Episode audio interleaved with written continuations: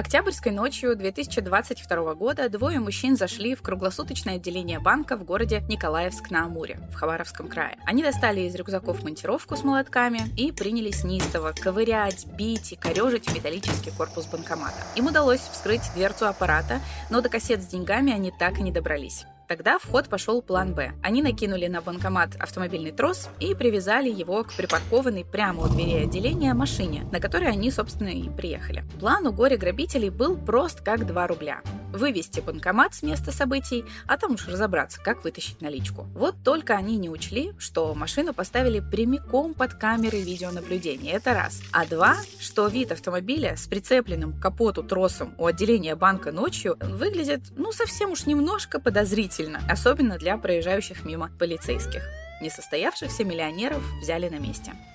Илья, может, ты видел, знаешь, припоминаешь какие-то еще дурацкие способы вскрыть банкоматы? Слушай, на самом деле нет. Не то чтобы, во-первых, это было мое какое-то хобби тайное смотреть э, на видео со вскрытием, но вот, по-моему, ты перечислила основные. Банкомат сам по себе устроен так, что его можно либо попытаться там какой-нибудь каким-нибудь ломиком попытаться вскрыть, либо уже увозить там в шиномонтажку для нормальной работы. Ну да. Взорвать, может быть, еще, разве что. Практически все такие такие в кавычках ограбления, наверное, в 99% случаев, заканчиваются провалом. Вот, например, одна из самых глупых попыток ограбить банкомат. В австралийском городе Таунсвилл камеры зафиксировали мужчину, который подъехал к магазину на краденом пикапе, разбил дверь и попытался увести банкомат, привязав его цепью. Вот только цепь порвалась при натяжении. Через пять минут воришка вернулся, вышел из машины, но понял, что припарковался слишком далеко. И вот эта порванная цепь уже, вот этот кусок, он не достает до банкомата. Второй раз он испытывать судьбу не стал. В общем, несмотря на то, что банкоматы — это своего рода горы практически идеально защищенного металла, каждый год находится кто-то, кто пытается их э, забрутфорсить в прямом смысле этого слова. Ну, с этим термином вы уже знакомы, если вы активно слушаете наш подкаст. Как ты думаешь, где эти люди допустили ошибку и чего им не хватило? Я запутался. Сейчас мы говорим про брутфорс или вот про силовые какие-то методы? Ну да, ты в правильную сторону начал на самом деле сомневаться. Мы же все-таки про киберпреступления. Поэтому, да, я здесь рассказывала именно про силовые воздействия, то есть физические воздействия на банкомат. Но всем этим людям не хватило навыков кодинга, таланта программирования и всего лишь навсего у каждого встречного имеющейся разветвленной международной преступной хакерской группировки.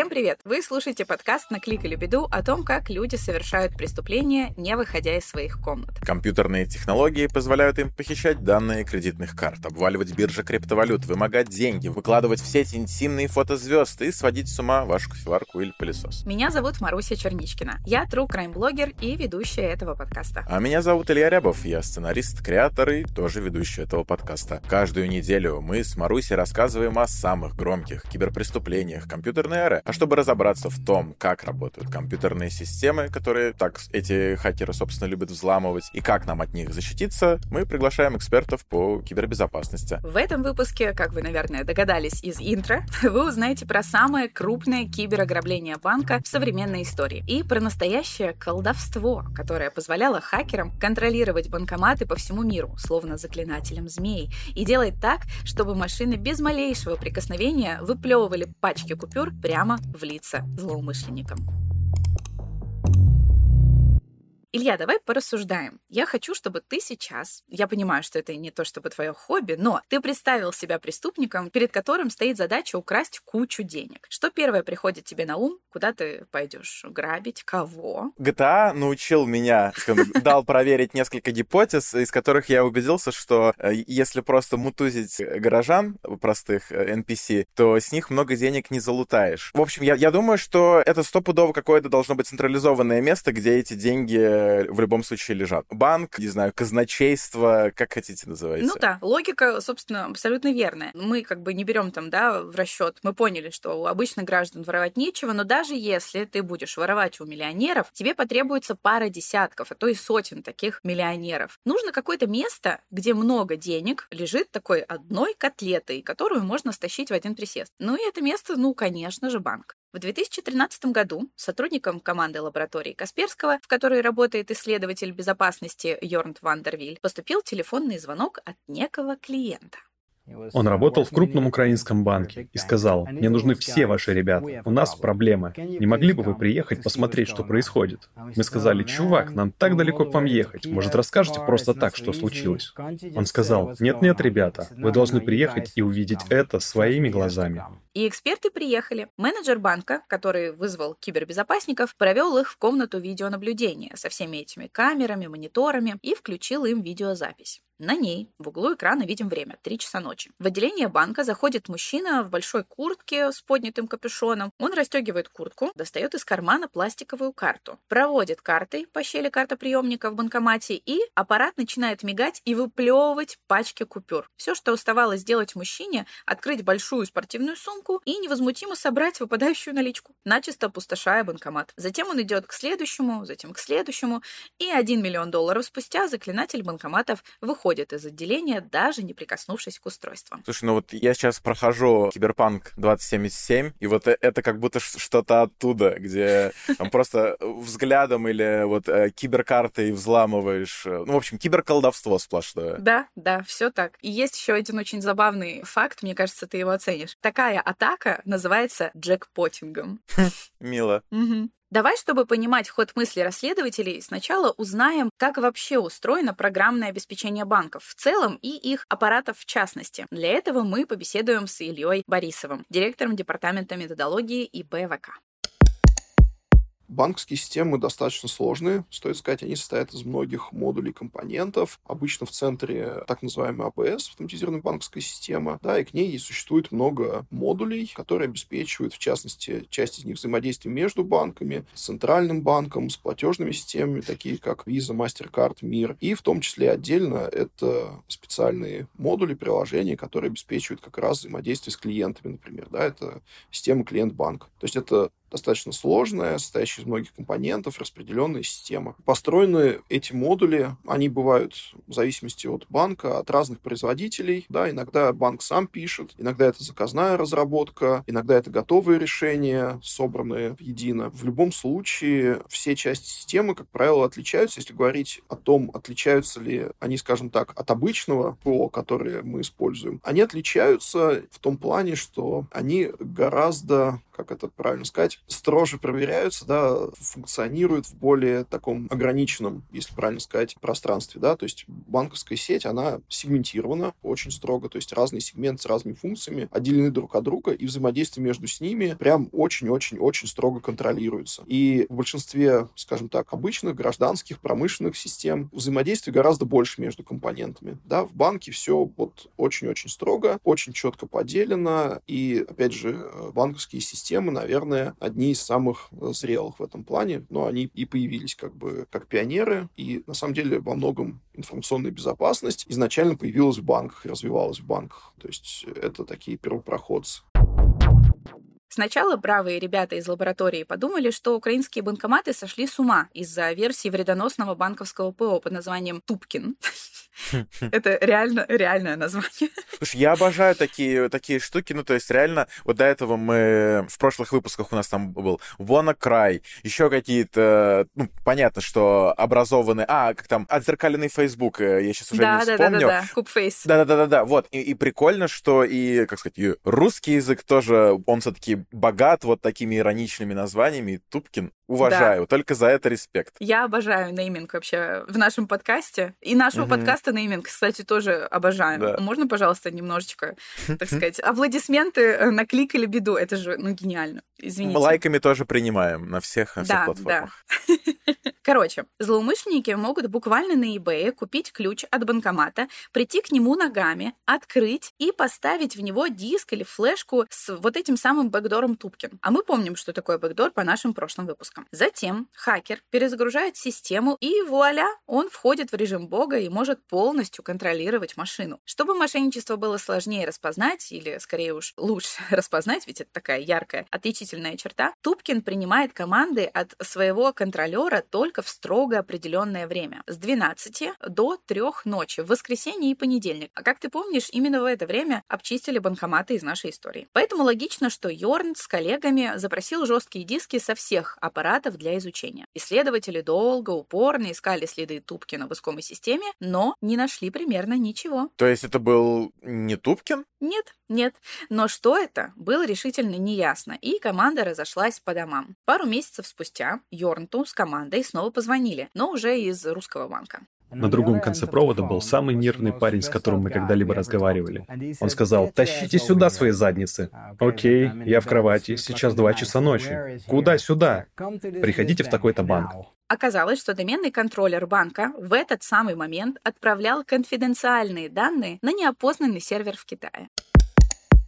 Но, собственно, есть несколько вариантов, да, в зависимости от того, как именно переводится. Но в целом можем говорить о том, что вот эти различные компоненты передают друг другу данные. Да? То есть, когда вы переводите деньги через клиент-банк, сведения об операции попадают в центральную систему, потом либо в процессинг, либо это может быть система межбанковского взаимодействия или прямых переводов, как, например, система быстрых платежей. И затем эти данные, это сообщение поступает в другой банк, да, и там же аналогичным образом обрабатывается, и по такой обратной цепочке, да, получатель узнает, что у него стало, например, на 100 рублей больше дальше. На самом деле это достаточно сложная операция, они не всегда идут одним путем, потому что есть большое количество вариантов, как перевести деньги, да, и мы знаем, что можно перевести по номеру телефона, по карте, по платежному документу, по QR-коду, по системе быстрых платежей э, и так далее, да, и они все работают немножко по-разному. Именно поэтому мы видим, что одна и та же операция, да, иногда занимает секунды, да, особенно если ты переводишь из банка в банк, да, а если между банками, например, или между странами, это может занимать несколько дней, да, именно потому, что проходит находится вот несколько разных систем в разных банках, иногда там через центральный банк, иногда через платежную систему, да, и только потом попадает к адресату. Чем-то это похоже на почту, давайте так скажем, да, на отправку письма по почте, да, вы кидаете его в ящик, дальше происходит магия, да, мы не знаем, как его везут самолетом, поездом, машиной, да, но письмо, если мы правильно указали реквизиты, попадает к нужному адресату. Если неправильно, то не туда. Вот такое тоже бывает. И с платежами, да, тоже, к сожалению.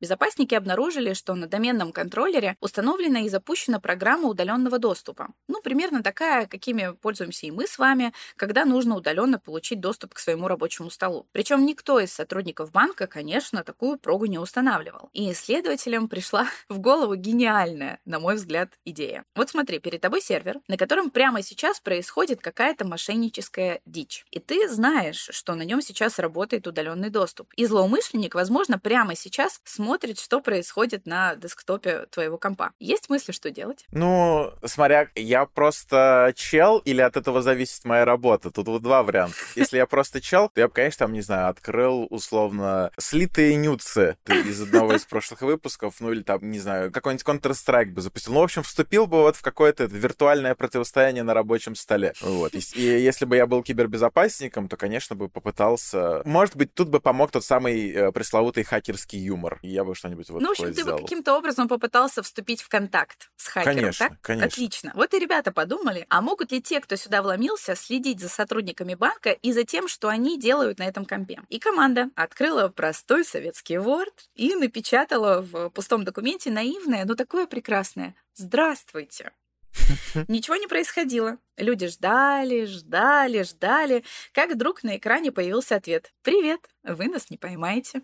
Похоже реально на какую-то переписку, знаешь, с искусственным... Вот выглядит как переписка с чат-ботом. Вот так, наверное, сейчас можно это описать. Да-да-да. Надо было более хороший запрос э, сформулировать. Да. На этом инопланетный диалог окончился, и хакеры растворились в тумане. Банк спасли. Ребята быстренько состряпали патч, который за несколько подходов очистил систему от вируса. Но что это за странные взломы сопровождали кибербезопасников последние месяцы? Как-то раз после этих событий Евгений Касперский приехал на какую-то безопасническую конференцию, где присутствовал представитель Европола. Это как Интерпол, только евро.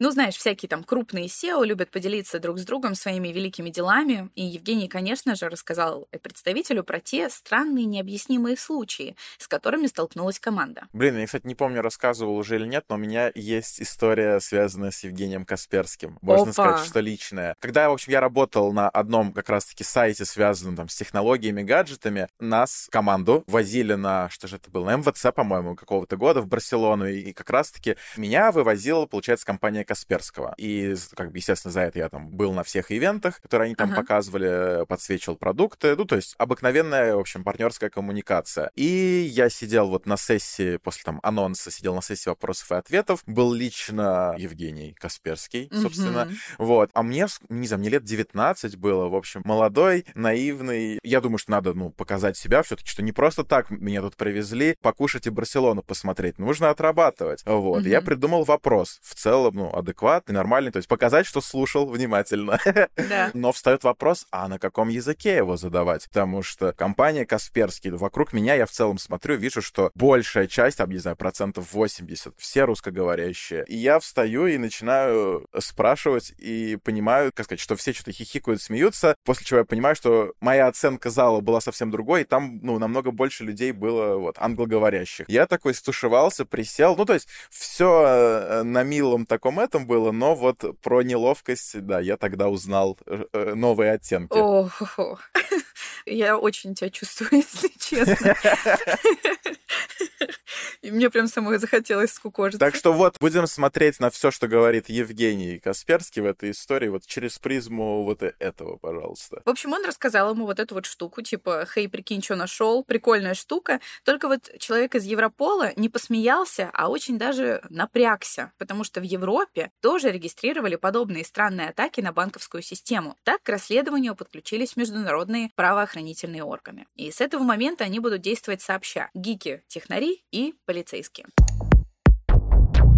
Началось распутывание клубка и опросы сотрудников банка. На их компьютерах расследователи нашли странную экосистему файлов, которая называлась Карбонак. Это профессионально написанный вредоносный софт, и схема его работы даже в каком-то смысле восхищает. Но сначала, вот как ты думаешь, как этот вирус попадал на рабочие компьютеры банковских, блин, сотрудников? Очень много вариантов. Я вот уже наученный, опять же, прошлыми выпусками, тут э, от открытия небезопасного письма, которое могло быть замаскировано там под бесплатные пончики или там угу. вызов от начальника какого-нибудь, э, так и, не знаю, может, попытались скачать новый сезон э, «Улица разбитых фонарей» с какого-нибудь небезопасного сайта, нажали не на ту ссылку Доналд, э, и все. Ты абсолютно прав. Тут нет ничего необычного, каких-то супер отличий от обычного фишинга. Но разве что Карбонак все-таки позаботились о сохранении лица и не стали опускаться до «Вас зафиксировали наши скрытые камеры» или «Взгляни, как ты покуролесил вчера на видео». Как мы обсуждали с тобой вот в прошлом Да-да-да. выпуске, например, про ботнеты, да. Тут все было элегантнее. Хакеры рассылали сотрудникам банка фишинговые фишинговые письма. Например, от имени постоянных крупных клиентов или юридических лиц,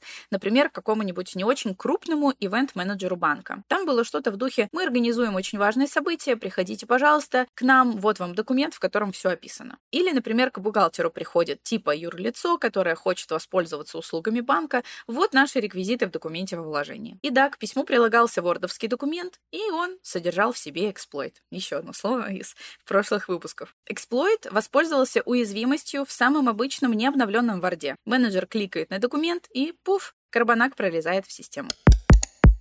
Давайте скажем, что проникнуть в сеть банка все-таки достаточно сложно, и для меня это выглядит каким-то нереалистичным сценарием, если ты не являешься, например, сотрудником банка. То есть, грубо говоря, это как некая условно луковица, и чтобы добраться до сердцевинки, надо много-много-много слоев пройти. Каждый слой имеет свою защиту, да, между ними не так просто пройти. Поэтому, честно говоря, понятно, что, наверное, один из самых очевидных методов атаки на банкоматы вообще это физическая атака. Именно поэтому мы видим, что банкоматы достаточно защищены, их не так просто взломать, да, и на самом деле они тоже мониторятся, просто так выдернуть банкомат и подключить свое устройство тоже не получится в лоб. Как бы это сразу будет выявлено, и в большинстве случаев это устройство просто не подключится. То есть это тоже можно попробовать обойти, но, повторюсь, это достаточно сложно. И надо понимать, что когда ты что-то сделал физически с банкоматом, тоже срабатывает куча датчиков, да, и выезжает группа быстрого реагирования, у тебя не так много времени, чтобы сидеть с ноутбуком, пытаясь что-то сделать. Да, это буквально там, может быть, 10-15 минут. Есть гораздо более простые безопасные векторы атак. Аналогично с э, векторами атак внутри банка, да, фишинг — известная история, и с фишингом, наверное, действительно один из векторов, с которым нет до сих пор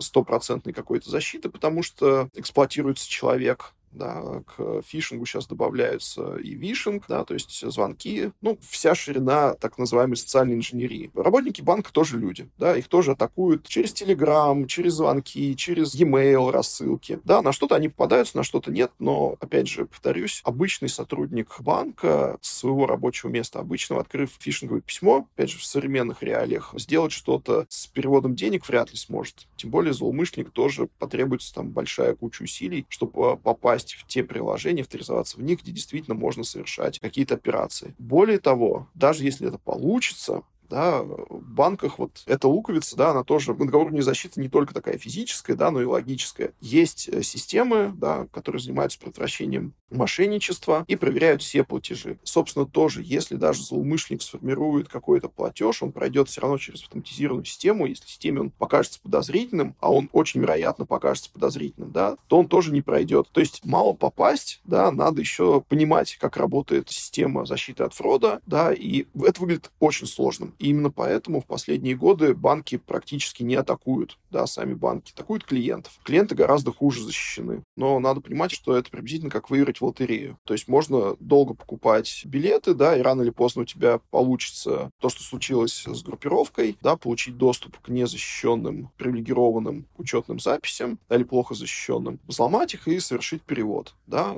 Но, повторюсь, кроме Карбонака, наверное, вспомнить такие атаки на банки сложные. И, опять же, это атаки сколько? Почти там там 10 лет. То есть за 10 лет очевидно, что банки такого больше не допустят. Опять же, это не говорит о том, что такого не может случиться, да, то есть э, все, все, все, все абсолютно системы и банки уязвимы. Вопрос э, в стоимости. То есть, грубо говоря, если у тебя есть действительно высококвалифицированная группа специалистов, экспертов, особенно хорошо понимающих, как работает банковский софт, например, разработчиков, работавших в банках, понимающих, как работают банки, да, и до момента атаки понимающих, какие уязвимости они смогут поэксплуатировать, планировать, но, наверное, это в каком-то мере возможно. Но это сложно. И собрать такую группу, да, и провести такую операцию. Карбонак как раз в этом уникален. Да, сложно назвать еще какую-нибудь действительно атаку именно на банки, которая завершилась успехом.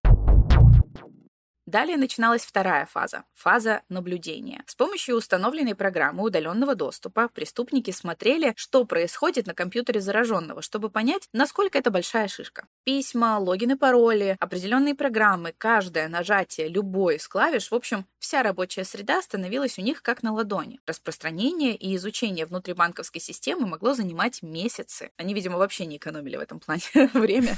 У них было все время этого мира. Если они вдруг натыкались на рядового менеджера, менеджера или бухгалтера, то тут они делали финт ушами. Они писали от лица пользователя этого компа письмо в IT-отдел. Дорогие айтишники, мой компьютер стал чертовски медленным. Пожалуйста, подойдите, посмотрите, что там. Добрый айтишник приходит, вводит свой админский логин и пароль, и пуф номер два. У злоумышленников в руках пароль от админки локальной сети. Повторяем несколько раз и ползем дальше, дальше, дальше, пока не доберемся до топ-менеджеров со всякими кодами доступа или того лучше до контроллера доменов. Очень круто. На самом деле, вот опять же, я пытаюсь э, представить себя злоумышленником, особенно, опять же, учитывая, что это все хакеры, которые вот немного особый тип преступников, и мне почему-то представляется, что для них это все выглядело как э, какая-нибудь RPG-игра, вот с уклоном на там красноречие переговоры, потому что вот это продвижение, что чтобы попасть там на вершину, получить мастер-пароль, mm-hmm. тебе нужно выполнить несколько доп. квестов, там кого-то как разговорить. в платформере тоже, там, типа, знаешь, ты прыгаешь как будто выше, да, выше, да, выше. Да. Прикольно. Вот я да. думаю, что они также геймифицировали себе эти задачки. Вполне возможно. Ну и тут начиналось уже, собственно, то самое, ради чего все затеивалось, похищение. Добравшись до серверов, которые отвечали за управление банкоматами, хакеры отдавали им приказ в определенное время, в определенном месте выдать пачку наличных. В это же время у банкомата появлялся так называемый мул, переносчик, который забирал кэш и растворялся во мгле, не прикоснувшись к устройству. Именно такого вот мула и запечатлела камера из начала нашего рассказа. Наличку передавали посредникам, те другим, третьим, и в конце концов она оседала где-то на криптовалютных кошельках преступной хакерской группировки. Слушай, ну вот если злоумышленников мне проще попытаться, по крайней мере, понять, то вот этих мулов, мулей, мулу э, чуть сложнее, потому что, мне кажется, должны быть какие-то либо очень глупые, либо очень нежадные люди, потому что, ну, то есть либо они не понимали частью, какой аферы они являются и какой незначительный, даже не кусочек, а так щепочек от пирога они получают, либо это вот действительно альтруисты какие-нибудь, нежадные люди. Ну да, мне вот тоже как-то вроде тяжело представить, что человек, который перевозит деньги, он, ну вот, не пойдет за вот этим вот гнилым порывом, типа, отщипнуть себе побольше, чем обещано. Ну, то есть немного денег можно и на легальной работе заработать, как будто ну, в нелегальную идут именно за За обилием. большим кушем, да-да-да. Да. Это действительно интересно, но я уж не знаю, что в результате было в головах у этих, как мы поняли, мулов, муль- мулей, мул.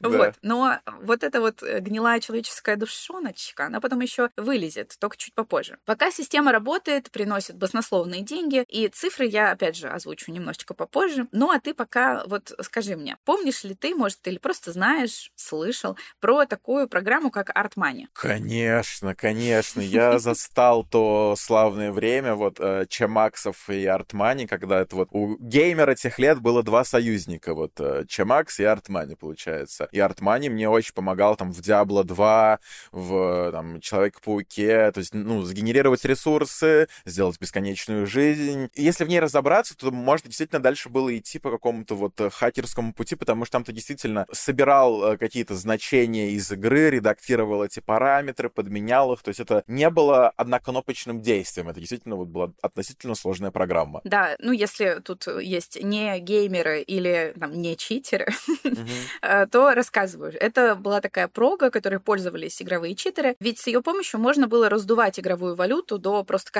космических масштабов и, соответственно, приобретать на нее больше плюшек, при этом не ударив э, палец о палец. Нечто похожее проворачивал и Карбонак. Из-за того, что у преступников был практически неограниченный доступ к системе банка, они могли взять какой-нибудь небольшой неприметный счет и накрутить ему лишних денег. Они редактировали информацию об остатке на этом счете в системе. Например, была тысяча рублей, а стал миллион. После этого они переводили разницу в 999 тысяч себе, а на исковом счете по-прежнему лежало тысяча рублей, и движения по счетам не фиксировались. Блин, офигенно. То есть э, вот все эти наши детские мечты об Артмане в реальной жизни, это не было просто мечтами. То есть все это время существовал софт э, с очень колбасным названием Карбонак, да, кажется? Да, Карбонак. Вот, и он, оказывается, позволял вот просто рисовать деньги. Очень круто. Офигенно, но завидую и поэтому осуждаю.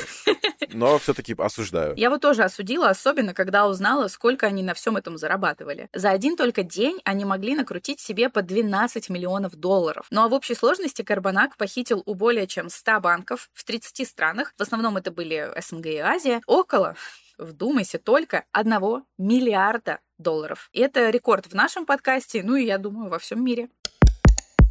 Банки используют достаточно большой спектр доступных на рынке средств защиты. Это в первую очередь э, мониторинг, да, это то, что называется Security Operations Center. Да. У банков большинства есть либо свой, либо они используют сторонний коммерческий, но все-таки там для банков исторически ближе свои э, собственные. Это как раз э, центр мониторинга и реагирования на инциденты. Много собирается метрик. Опять же, надо понимать, что есть мониторинг атак на инфраструктуру, на приложение, ну и, собственно, сами подозрительные операции. Сложно назвать какой-то набор средств защиты конкретный, да, потому что банки используют, ну, почти все, что есть на рынке. И, опять же, надо сказать, что так как банки сейчас многие строят то, что называется экосистемой, то, естественно, это тоже мониторится, да, и атака на эти сервисы. Не всегда банком, но тем не менее. Проверяются все транзакции. И если выявляется транзакция, которая по определенным признакам, даже если ты все взломал, да, даже если ты попал за компьютер операциониста и какую-то операцию делаешь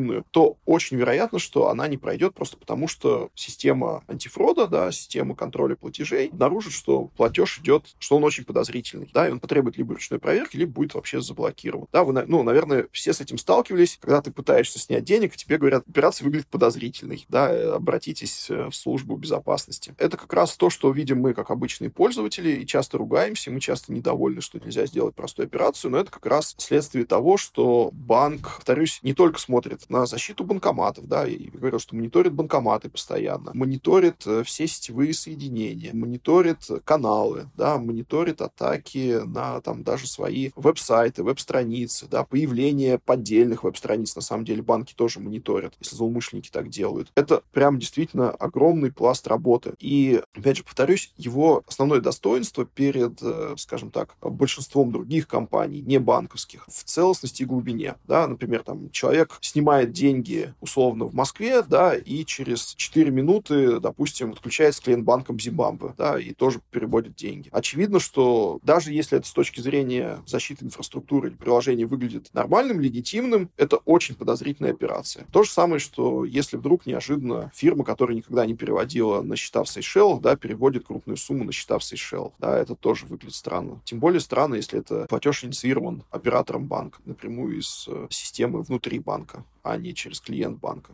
То есть много-много уровней. Этим банки хороши. После операции по обчистке банка к работе подключался чистильщик и убирал все цифровые следы. Однако все, да не все, иначе мы бы с тобой сейчас эту группировку не обсуждали. Эксперты изучали код Карбонака, пока в какой-то момент не наткнулись на одну малюсенькую ошибку в коде. Эта ошибка позволяла им отправить на командный сервер один очень конкретный запрос команду и получить на него очень конкретный ответ и подтверждение подлинности. Была лишь одна проблема. Никто не знал ни физического, ни электронного электронного адреса сервера Карбонак. Какие наши дальнейшие действия, коллега? Социальная инженерия? Ну, нет. Эксперты решили сыграть э, потную катку. Они просто прочесали с помощью этой команды буквально весь интернет. Ого. И вот вроде кажется, да, ну, весь интернет, это же должно быть очень много времени, но через два дня, уже через два дня переклички со всеми серваками на планете один наконец-то откликнулся. И это был тот самый командный сервер группировки Карбонак, и находился он в Нидерландах. При этом интересно, то есть это везение, что они просто наткнулись на него э, спустя всего два дня, а могли там, не знаю, два месяца сидеть, mm-hmm. или у них в процессе выработалась какая-то система, ну, там, не знаю, разбивки на группы, группы, там и что-то, может, косвенно отметалось. В общем, интересно, да, почему всего два дня. Я думаю, скорее всего, тут было оба фактора. И везение, и автоматизированность какой-то системы. В общем, голландская полиция после того, как нашли этот сервер, быстро арестовала его и дала экспертам доступ к нему. А сама группировка резко ушла в офлайн и затаилась на несколько месяцев. Но затаились они только для того, чтобы вернуться вновь и совершить самую большую и последнюю киберкриминальную ошибку в своей жизни. В 2016 году житель тайваньского города Тайбэй по имени Цай Ченг Нунг поздно вечером забрал жену с работы. Лил сильный дождь, но по дороге домой они заскочили в отделение банка First Bank, чтобы снять э, немного налички. Мужчина заметил, что у входа в банкомат стоит один иностранец и второй внутри. И оба они в панамках, черных очках и медицинских масках. Маски, я думаю, кстати, его меньше всего должны были смутить, потому что в Азии был вот, ну, не тренд, а просто приучили людей носить маски при любом ОРВИ и еще задолго до этих ваших наших ковидов. Ну да, если это его и смутило, то только совсем чуть-чуть. Наверное, черные очки поздно вечером смутили сильно больше. Но вот кто реально напрягся, так это денежные мулы Карабанака. А это были именно они. Вообще, получается, что они действительно были, наверное, не совсем опытными, они разнервничались, и они поспешили смыться как можно скорее. И вот тут-то они и прокололись. Сразу после их ухода Цай Ченг обнаружил в щели банкомата забытую ими пачку купюр в 60 тысяч тайваньских долларов. Картинка максимально подозрительная уже во всем. Тут уже дело не в черных очках, и не в панамках, и даже не в этих медицинских масках. И Цай звонит в полицию, куда же еще? Правоохранители, зная об этом апокалипсисе, что творится в банкоматах последние пару недель, решили внимательно отсмотреть все записи с камер видеонаблюдения. Около 500 офицеров неустанно глядели в мониторы, выискивая любого пользователя банкомата, который покажется подозрительным. И они нашли. Двух мужчин проследили вплоть до отеля, в котором они остановились, и в довесок обнаружили еще 20 подозреваемых. И все выходцы из Восточной Европы, в том числе и из России. 19 из 22 подозреваемых успели свалить из Тайваня прежде, чем их лица появились на всех телевизионных экранах страны. А вот трое этого сделать не успели. И одним из них был латвиец Андреас Перегудовс. Он увидел себя по телевизору и понял, что дело плохо. То ли заметая следы, то ли избавляясь от улик, то ли просто в надежде потом забрать награбленное, он сложил наличку из банкоматов в две большие спортивные сумки, отнес их на холм близ Тайбэя, бросил там и записал GPS-координаты. Э, а сам уехал в тайваньскую провинцию, чтобы затаиться и придумать план действий. Ну, а ты бы куда, Марусь, поехала, если бы вот тебе нужно было залечь на дно? Я вот считаю, что в провинцию ехать, наверное, было не очень умно, потому что он, очевидно, выглядел, ну, как не местный, да, это человек славянской внешности, который находится в Тайване. Я думаю, что нужно было бы прятаться в каком-нибудь максимально туристическом районе, чтобы он слился, грубо говоря, с э, массой туристов. Вот. Угу. А ты? Я согласен, что все-таки в тайваньскую провинцию ехать не очень умно, просто за счет того, что там мало людей, вот, и любой mm. белый гайдин, э, вот, будет там моментально выделяться. Ну да, да. Но, тем не менее, Андреас поехал именно туда, залечь на дно и просто переждать всю шумиху, но ему это не помогло. Его довольно быстро вычислили и задержали. И буквально сразу его попросили нарисовать карту сокровищ, скажем так. Он отвел полицейских на то место, где оставил сумки с деньгами, и там лежала только одна сумка. Мне кажется, это классика, на самом деле, когда там находят какой-нибудь груз запрещенных веществ, и, может, обращала внимание, когда его начинают, при него там, он всплывает в новостях, каждый раз там объем по чуть-чуть, по чуть-чуть уменьшается. Вот. Тут, я думаю, так же, то есть было две сумки, потом, ой, одна сумка, потом не сумка, а пакет вообще в итоге. Тут, э, на самом деле, вот происходит такой комичный твист. Сначала полицейские подумали, что Андреас вообще просто лжет, и где-то он просто спрятал вторую сумку в другом месте, а тут разыгрывает целую комедию по поводу того, что «Ой, а вторая сумка, а где же она? Я даже не знаю». Но через два дня, вот как ты думаешь, деньги на дороге вообще валяются или нет, Илья? Ну, я находил. Я находил, но да. все-таки не, не тайваньские. На самом деле пенсионер один, тайский, он думал, что деньги на дороге не валяются. А, это был господин Ке, он был местным жителем, но как-то раз он просто шел по тропинке и увидел эти две сумки. Заглянув в них, он знатно так офигел, ну и забрал одну себе домой. Но когда понял, что в новостях только говорят, что об этих сумках и их недавних владельцах, испугался и сам принес свое внезапное сокровище в отделение полиции. Что-то мне подсказывает, что едва его отблагодарили за это. Ты совершенно прав. Его задержали и осудили как сообщника. Вот тут я прям совсем осуждаю, потому что мне кажется, что дед просто реально, ну, испугался и растерялся, не знаю. Ну да, ну, ну взял сумку. Ну, потом-то он ее вернул. Так, а ты посмотри теперь на эту ситуацию глазами следствия, да, которое принято, ну, как это, полицейские, это же все роботы, не люди, биомашины. Теперь посмотри на них. Они реально, то есть поставили там на уши, полагаю, весь Тайвань. Ищут деньги, много денег. И тут их приносят типа какой-то дед. При том, что уже мы живем в том мире, где пенсионеры — это, ну, такие же преступники, это просто старые люди. Поэтому следствие, оно на то и называется следствием, что вот тебе приносят... Ну, то есть происходит какое-то странное событие, тебе нужно разобраться в нем. Но в любом случае для господина Ке все кончилось э, относительно неплохо. Ему дали два года условно. А вот остальным мулам досталось побольше. Двое коллег Андреаса остались в Тайбэе, и один из них тоже собрал свой тревожный чемоданчик, даже два, набитых деньгами, и оставил их в камере хранения вокзала. Через пару дней за ними явился третий, но полиция уже внимательно следила за этой ячейкой на вокзале. Михаил Калибаба из Румынии и молдаванин Николай Пинков вообще не сопротивлялись, когда кучу полицейских арестовали их э, прямо посреди обеда в ресторане отеля. На видео с задержанием полицейский очень мило так приобнимает, успокаивающе за плечи Михаила, а тот э, сидит такой, знаешь, э, закручинился, голову обхватил руками. Прям видно, что переживает человек. Помимо гор налички у Михаила и Николая нашли айфоны, на которые они получали команды от человека по фамилии Катана. И проживал этот э, загадочный кукловод, или лучше сказать муловод, в испанском городе Аликанте. Уже представила себе такого подтянутого, широкоплечего, загорелого испанца с белоснежной рубашки и аккуратной такой бородкой. Ну, теперь, когда ты спросила, конечно. Даже, даже если бы я не хотел, то, конечно, представил. Хи-хи-хи. Я захакала твою систему, получается. А вот тебе правда. Предполагаемого руководителя группировки Карбанак по фамилии Катана в реальности зовут Денис Токаренко. Он переехал из России в Испанию с женой и детьми в 2015-м, когда Карбанак уже совершил свое киберограбление века, но не собирался останавливаться. Семья вела роскошный образ жизни, и в какой-то момент денег стало так много, что Денис продал продолжал взламывать банки уже чисто из спортивного интереса. Это продолжалось до 2018 когда полиция смогла получить разрешение на прослушку его телефона. С ее помощью стало понятно, что два года слежки прошли не зря, и Денис действительно имел отношение к Карбанаку. Какое именно, все еще было неясно. То ли он был членом группировки, то ли просто помогал с технической стороной вопроса. Так или иначе, полиция обнаружила у него гору налички под матрасом, ну это классика, кучу драгоценностей и ювелирки. Зачем? Жене? Ну, когда бы она все успела поносить, непонятно, потому что это была реально куча драгоценностей. Я думаю, инвестиции просто. То есть, когда действительно не знаешь, куда девать деньги, ты скупаешь, вот, Золото. чтобы потом... Да. Ну да, логично. Еще помимо этого всего, помимо всех этих роскошеств, были два автомобиля BMW и 15 тысяч биткоинов. Охота за головами вируса Карбонак кончилась несколькими арестами и сроками. Три мула из Тайваня получили от 3 до 5 лет тюрьмы, кому-то дали, кстати, 10, а Дениса Токаренко приговорили в 2021 году к четырем годам тюремного заключения. Йорн Вандервиль с усмешкой говорит об этих арестах. О его аресте я услышал от коллеги. Я сказал, вау, вот это молодцы. Но имел в виду, что арестован один человек, а на свободе гуляет еще 30. Мы считаем, что работала целая команда от 10 до 30 человек.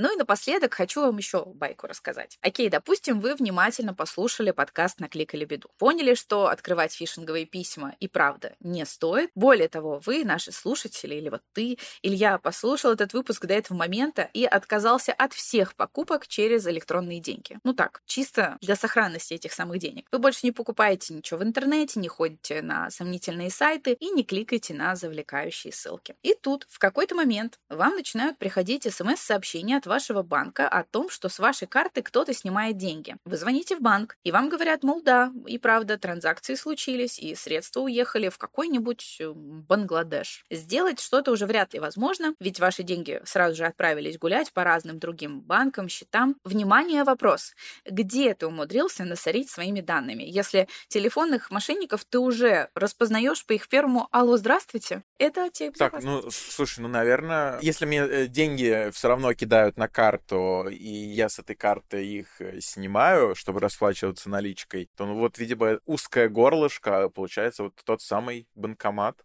Совершенно верно. Оказывается, помимо грубой монтировки и тонкого кодинга, есть еще третий такой промежуточный способ завладеть твоими деньгами. И называется он скимминг.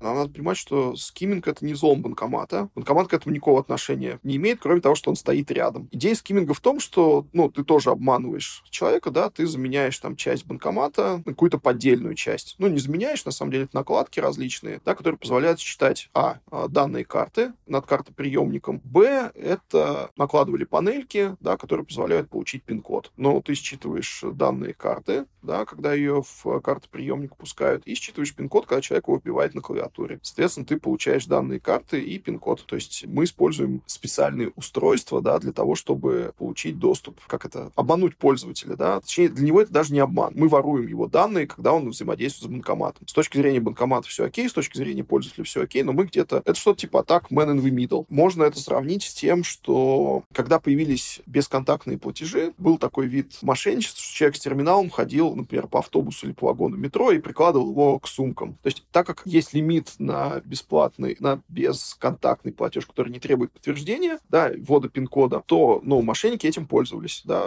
как бы прикладывали к рюкзакам, к сумочкам. Ну, да, это был какое-то время популярной историей. Но это прямой аналог скимминга, да, то есть мы делаем то же самое. Мы используем какое-то устройство для того, чтобы получить данные карты. Вот. Но понятно, что тут есть варианты, и современные банкоматы на самом деле имеют защиту от скимминга, да, над этим тоже работают, чтобы нельзя было вот как раз смонтировать монтировать какой-то картоприемник неродной, да, на него какую-то накладку, чтобы нельзя было клавиатуру подменить и так далее. Не знаю, у меня вот нет, наверное, под рукой данных, но скимминг перестал быть прям очень популярным. Опять же, изначально он ориентировался на карточки с магнитной полосой, там было удобнее считывать. А, вот, современных карт с чипом гораздо сложнее. Но, опять же, с другой стороны, скимминг вполне себе можно реализовать на э, платежных терминалах, да, подменять терминалы. Не припомню прям публичные кейсы, но такие ходили истории о том, что пришел, подменил прямо там в кафе или в магазине в небольшом терминал один на другой. Если внимательный продавец, то ты получаешь какие-то там денежки. То есть есть даже если сейчас украсть данные карточки, именно данные, то украсть них деньги не так просто, потому что даже относительно небольшие операции требуют подтверждения. Да, нам приходит пуш-уведомление, смс, просьба подтвердить операцию. Да, и очевидно, что иметь только карточку, даже украсть карточку, не просто ее считать, недостаточно. Давайте скажем честно, такое окно все сужается. И, опять же, хороший совет для платежей, в том числе в интернете. Тут, опять же, гигиена лучше всего иметь для таких платежей карточку с лимитами, да, или отдельную карточку. Сейчас банки позволяют бесплатно выпустить сколько угодно карт. Хорошая какая-то привычка, во-первых, иметь на карточке, которые для ежедневного использования лимиты, иметь отдельный там карточку, счет, например, виртуальный для покупок в интернете, да, и иметь основной счет, и если надо, привязанную к нему карту для хранения там денег достаточно больших, да. Опять же, перевод между карточками сейчас для большинства людей достаточно простой. Это реально позволяет хорошо защититься. Внимательно следить за телефоном, да, сейчас телефон, наверное, это основное средство платежей. Что касается личных устройств, да, собственно, везде пытаться, ну, это вообще стоит для всех сервисов, не связанных с финансами или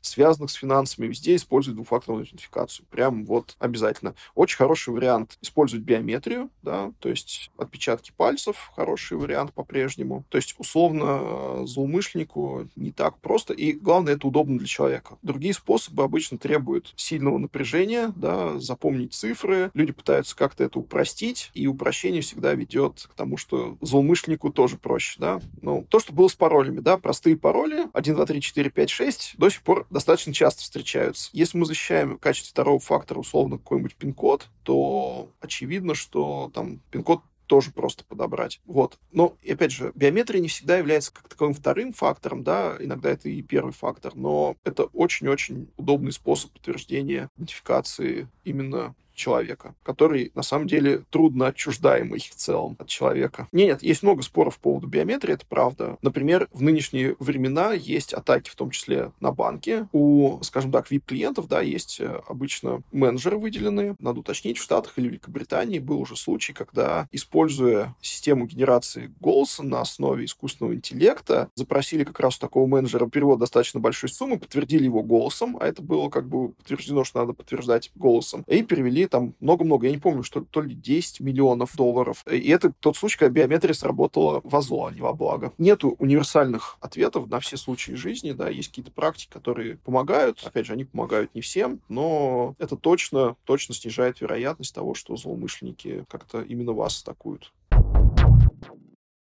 Это было небольшое лирическое отступление в сторону, чтобы просто показать тебе еще один путь, еще одну схему кибериздевательств над деньгами обычных людей. Вот такая вот история. У нас в этой истории, получается, было такое воровство у банка. И вот чаще всего люди как-то считают, что, ну, это как-то, ну, вроде, знаешь, не так страшно, Робин что Гудинг такой. Ну да, да, да, да, да. Ты воруешь как бы не у обычных людей, а как бы у банка, там, не знаю, у государства. Ну, короче, вот есть вот эта вот машина, у которой ты воруешь деньги. А у этой машины и так денег э, попой жуй, угу. поэтому как бы они и не заметят. Вот мне очень интересно, что ты вообще думаешь по поводу Банки этого. и государство — это все таки структуры, у которых, ну, не то чтобы есть свои деньги, все таки э, там да. деньги как раз-таки людей, и поэтому, ну, а, да, банк э, делает Э, то есть все эти, сейчас для кого-то, может быть, будет открытие, да, но все эти выгодные кэшбэки в вашем там желтом, красном, еще каком-то банке, компенсации, когда вы пришли в поддержку и там, почему у меня списалась вот эта деньга, верните мне, и вам любезно возвращают, это все не просто так. Грубо говоря, ваши, пока ваши деньги лежат на счету в банке, банк их мощно прокручивает там под 30-процентную какую-нибудь доходность, на этом зарабатывает, и вот может вам всякие там плюшки, лояльности и прочее отсыпать. Но так или иначе прокручиваются ну, ваши деньги. Поэтому, когда происходит воровство у банка, то есть, да, надо сказать, что деньги застрахованы там до 1,4 миллионов рублей, если не ошибаюсь. То есть проблем нет, mm-hmm. но есть шанс положить банк, и все. Ну, то есть, и как бы просто подкосить, не знаю, экономику как банка, так и там страны, и никому от этого хорошо точно не будет. Да, ты очень здорово вот подчеркнул этот момент, что у банков в том числе есть деньги обычных абсолютно граждан, которые могут быть вкладчиками, а, акционерами и так далее. И каждый раз, когда мы думаем, что... Когда не мы, окей, когда киберграбители думают по поводу того, что мы грабим необычных людей, они все равно заблуждаются. И за каждой машиной стоят люди. Ну, это просто, я думаю, это попытка скинуть с себя чувство вины, напряжение, что вот... Да, торг там, совестью. Да, я же никого не убиваю, и деньги-то вообще, то есть не у людей вытаскиваю. Ну, классика. Угу. Есть у меня на самом деле еще один факт, который хочется сказать в заключение. Карбонак не умер. Помнишь, э, мы уже слышали заявление Йорнта Вандервилля по поводу того, что, скорее всего, их там было от 10 до 30. Угу. В общем, Карбонак все еще существует и продолжает немножечко подграбливать денег. Вот, группировка просто распалась на более мелкие, и сам по себе вирус, он до сих пор активен, и время от времени дает о себе знать. Ну, прям как настоящие, не знаю, биологические вирусы, которые тоже тоже очень часто, или какой-нибудь герпес, э, сам не знаю, никогда, да. этот, ну, который тоже редко пропадает из организма, а просто сезонно дает о себе, э, вот как бы напомнить, я, я тут. Да, да, или как, э, если говорить про вирусы, про которые мы рассказываем в нашем подкасте, там, как вонокрай, например. Uh-huh, uh-huh. Так что да, да, все так. Где, кроме как в нашем подкасте, можно услышать сравнение герпеса и компьютерного вируса, да? Но, но мне кажется, мне, мне кажется в, в контексте... Да, вот, я хотел сказать, что все, все в контексте. Собственно, да, это, это был подкаст «Накликали беду». Проникайте в нашу систему на всех подкаст-платформах. Взламывайте наши сердечки в ВК-музыке, Apple и Яндекс подкастах, а также оставляйте свои цифровые следы в отзывах на наших подкастах. Но только там, по возможности. С вами были Маруся и Илья. Не берите сумки с деньгами у обочины. Всем до скорого! Пока.